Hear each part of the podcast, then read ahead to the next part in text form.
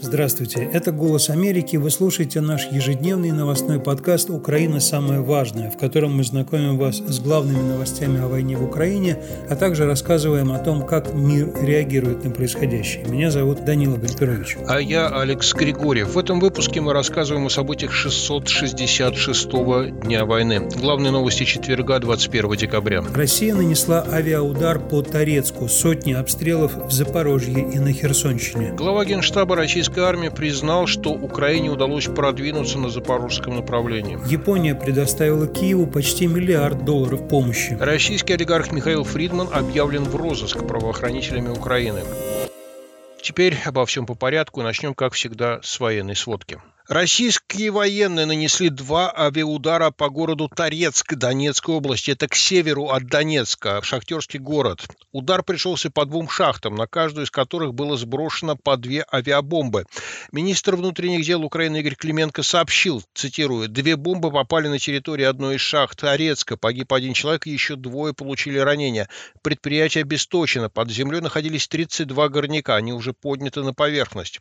По словам Клименко, на территорию другой шахты попали еще две авиабомбы. Цитирую, «Два человека погибли, трое ранены. В результате ударов повреждены административные здания и оборудование». Согласно другим источникам, скончались трое шахтеров 41, 42 и 45 лет. Они погибли в результате полученных телесных повреждений. Еще пять человек получили ранения различной степени тяжести.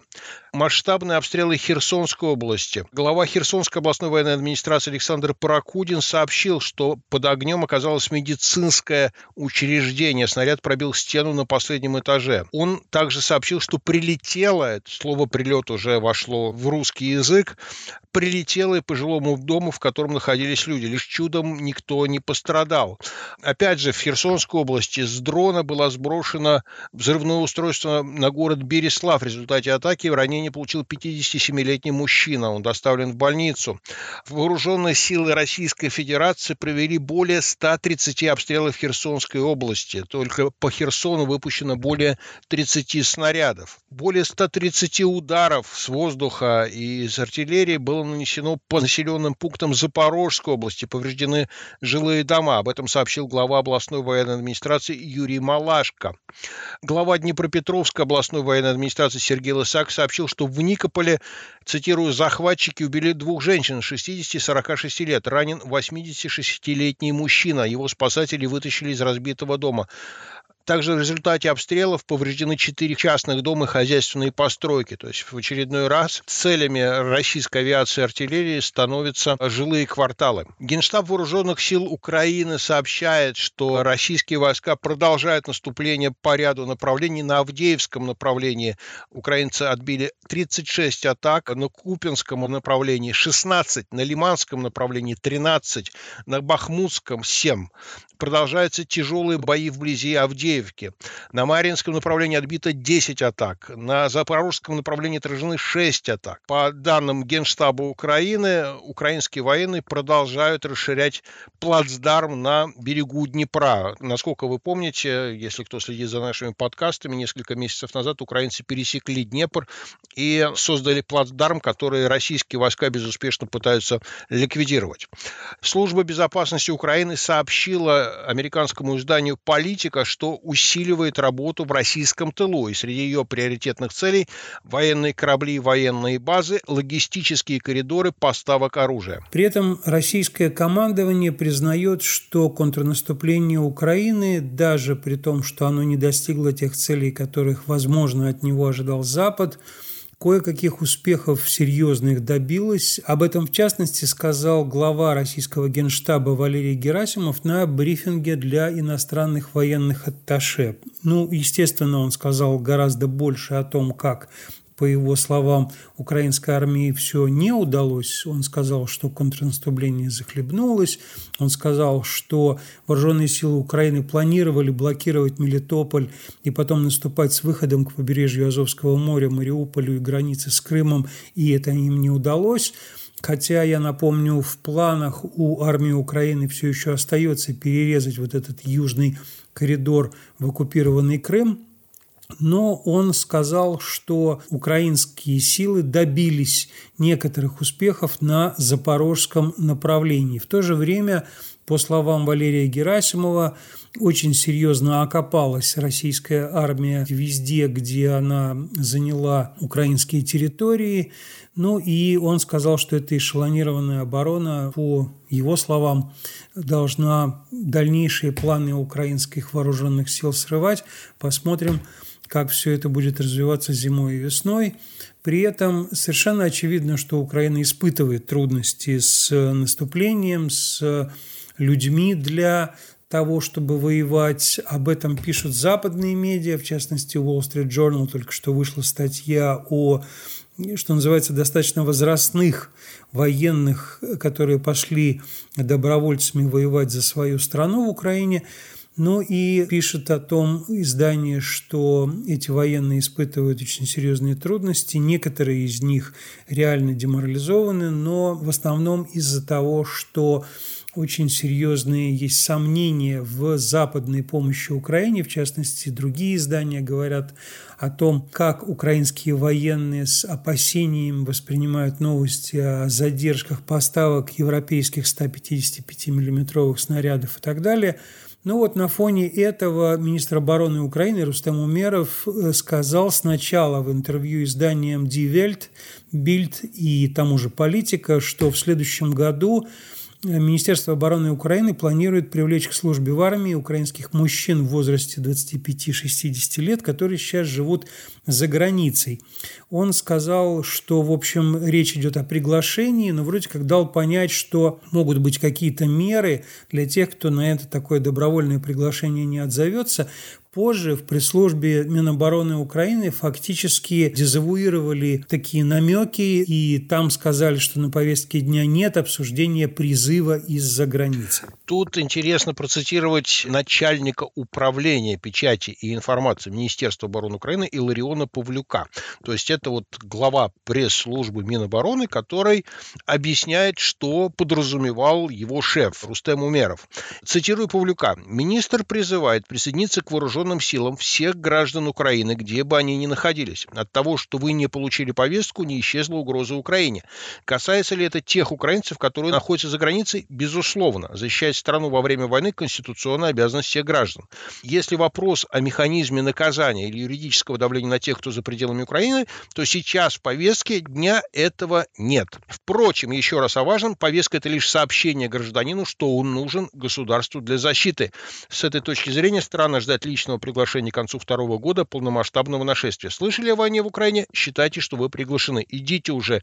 Идите, как пошли все те, кто стоял в очередях у военкоматов в феврале 2022 года, сказал Павлюк. Надо сказать, что Россия совершенно не собирается сворачивать свою агрессию против Украины. И сейчас, в конце года, в многочисленных интервью и заявлениях об этом говорят представители российского руководства, в частности, председатель Верхней Палаты парламента России, председатель Совета Федерации Валентина Матвиенко сказала, что предпосылок для завершения, как она говорит, конфликта на Украине нет. Ну, она считает, что вот коллективный Запад, по ее словам, недооценил потенциал России, что интерес падает на Западе, сейчас я цитирую Матвиенко, к украинской теме, и что у западных правительств не осталось аргументов для выделения дополнительных больших средств Украине перед своими парламентами, перед своим населением. Она считает, что это факт. Ну, надо сказать, что эта риторика сейчас усилилась в России после того, как ни Соединенные Штаты, ни Европа до Нового года явно уже не одобрили большие пакеты финансовой помощи Украине, однако переговоры по этим пакетам возобновятся сразу же в январе, и 1 февраля в ЕС пройдет саммит по помощи Украине тоже. Ну а пока на оккупированных территориях Российская Федерация пытается задобрить их жителей. В частности, например, Владимир Путин подписал указ о единовременной выплате в размере 100 тысяч рублей детям, которые получили ранения и травмы на территории аннексированных украинских районов, но это так называемые ЛНР, ДНР, части Запорожской и Херсонской областей, но, естественно, это все, что называется, не бесплатно, потому что эти дети должны иметь российское гражданство. То есть, если кто-то не перешел в российское гражданство, сейчас этой мерой российское руководство как бы задабривает, подкупает или даже принуждает людей принимать это гражданство.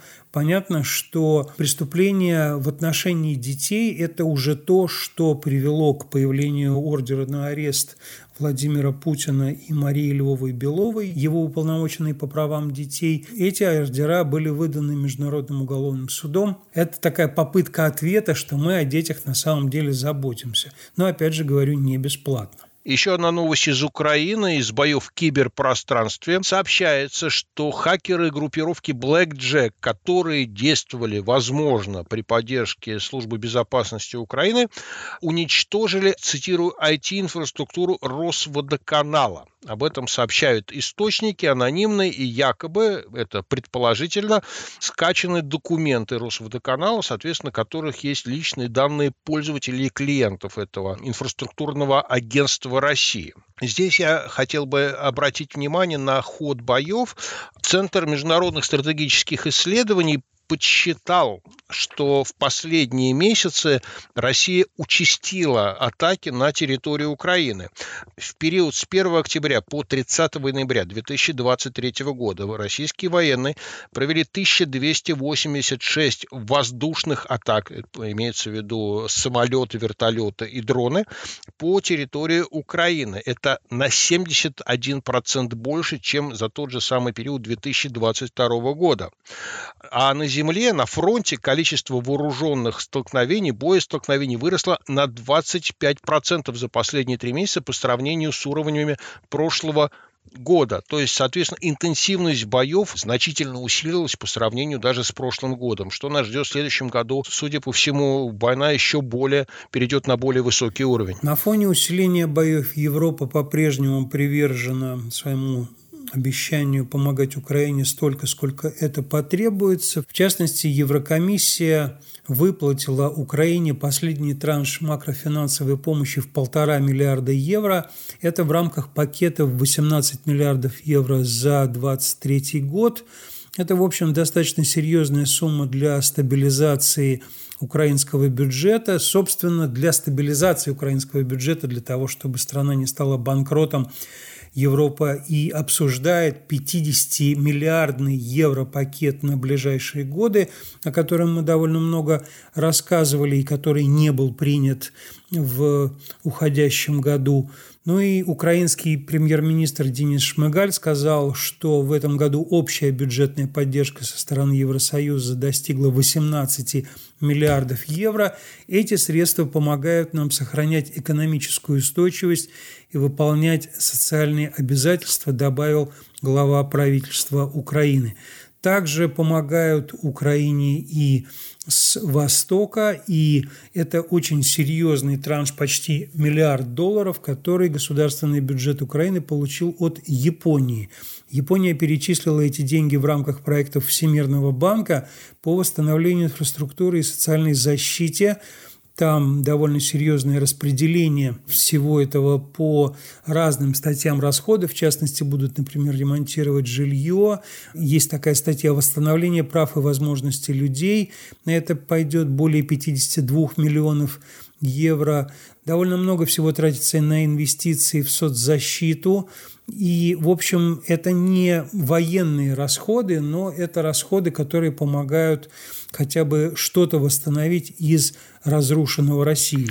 В свою очередь, соседняя Польша, которая действительно очень много и очень серьезно помогает Украине, предоставила Украине 5000 терминалов спутникового интернета Starlink, которые будут, как сообщает Минцифра Украины, переданы на прифронтовые территории и для нужд критической инфраструктуры.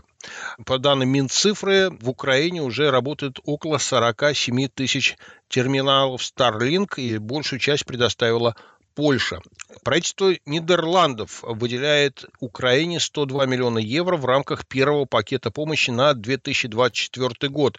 В общей сложности Голландия выделила на поддержку Украины 2 миллиарда евро в будущем году. Ну и продолжается военная помощь. Вот страны Северной Европы наверное, больше всего помогают Украине, ну, то есть страны Балтии, Северная Европа, э, Польша.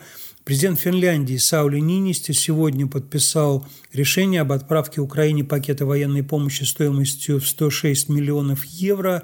И это уже 21 пакет военной помощи Украине от этой страны. Общая стоимость той помощи, которую Финляндия поставила Украине, уже составляет 1,6 миллиардов евро.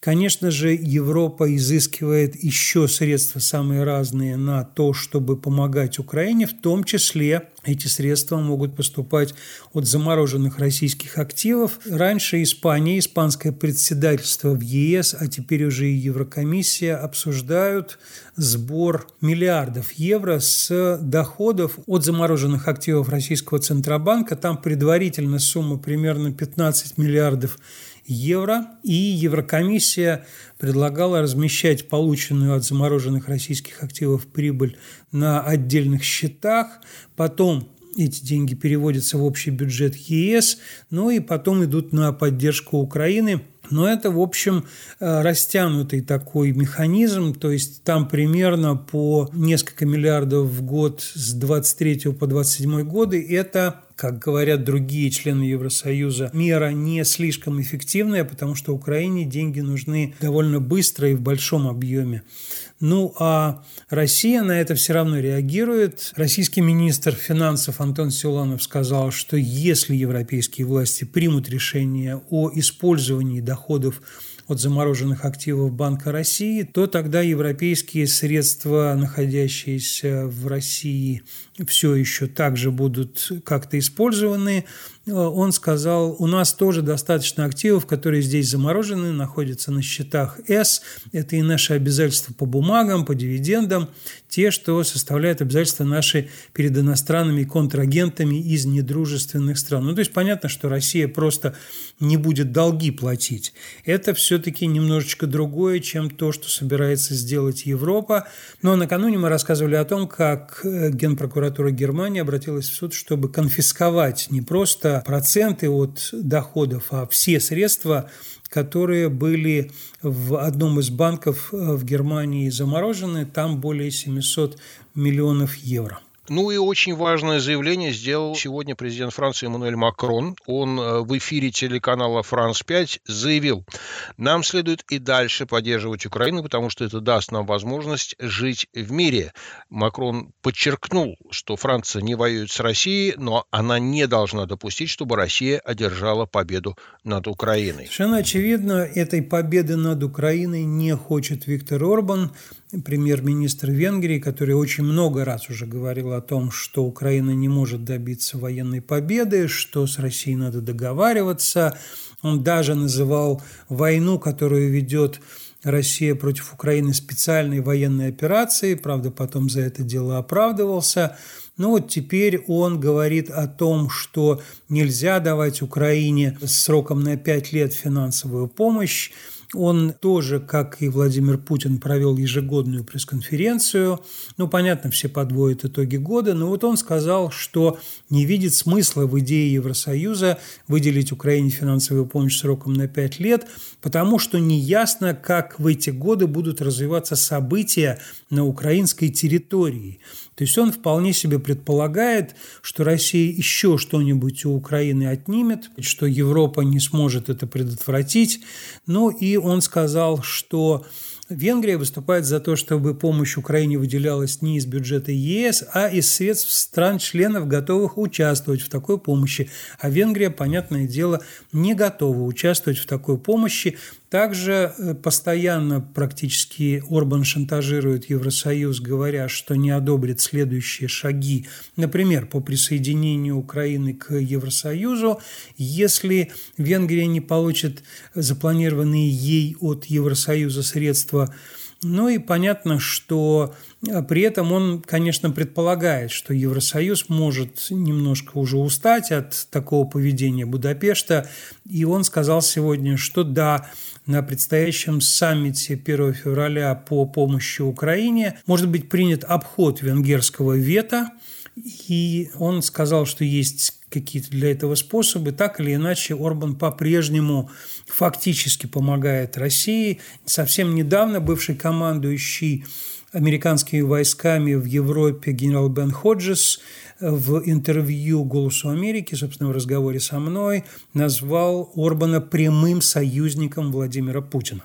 Ну и традиционная рубрика о санкциях. Служба безопасности Украины СБУ заявила, что объявила в розыск известного российского олигарха Михаила Фридмана. Его причем объявили в розыск как лицо, скрывающееся от органов досудебного расследования. Как вот сообщают украинские СМИ, что в карточке Фридмана указана дата его исчезновения 10 октября 2023 года, а ему инкриминируется финансирование действий, совершенных целью насильственного изменения или свержения конституционного строя или захвата государственной власти, изменения границ территории или государственной границы Украины.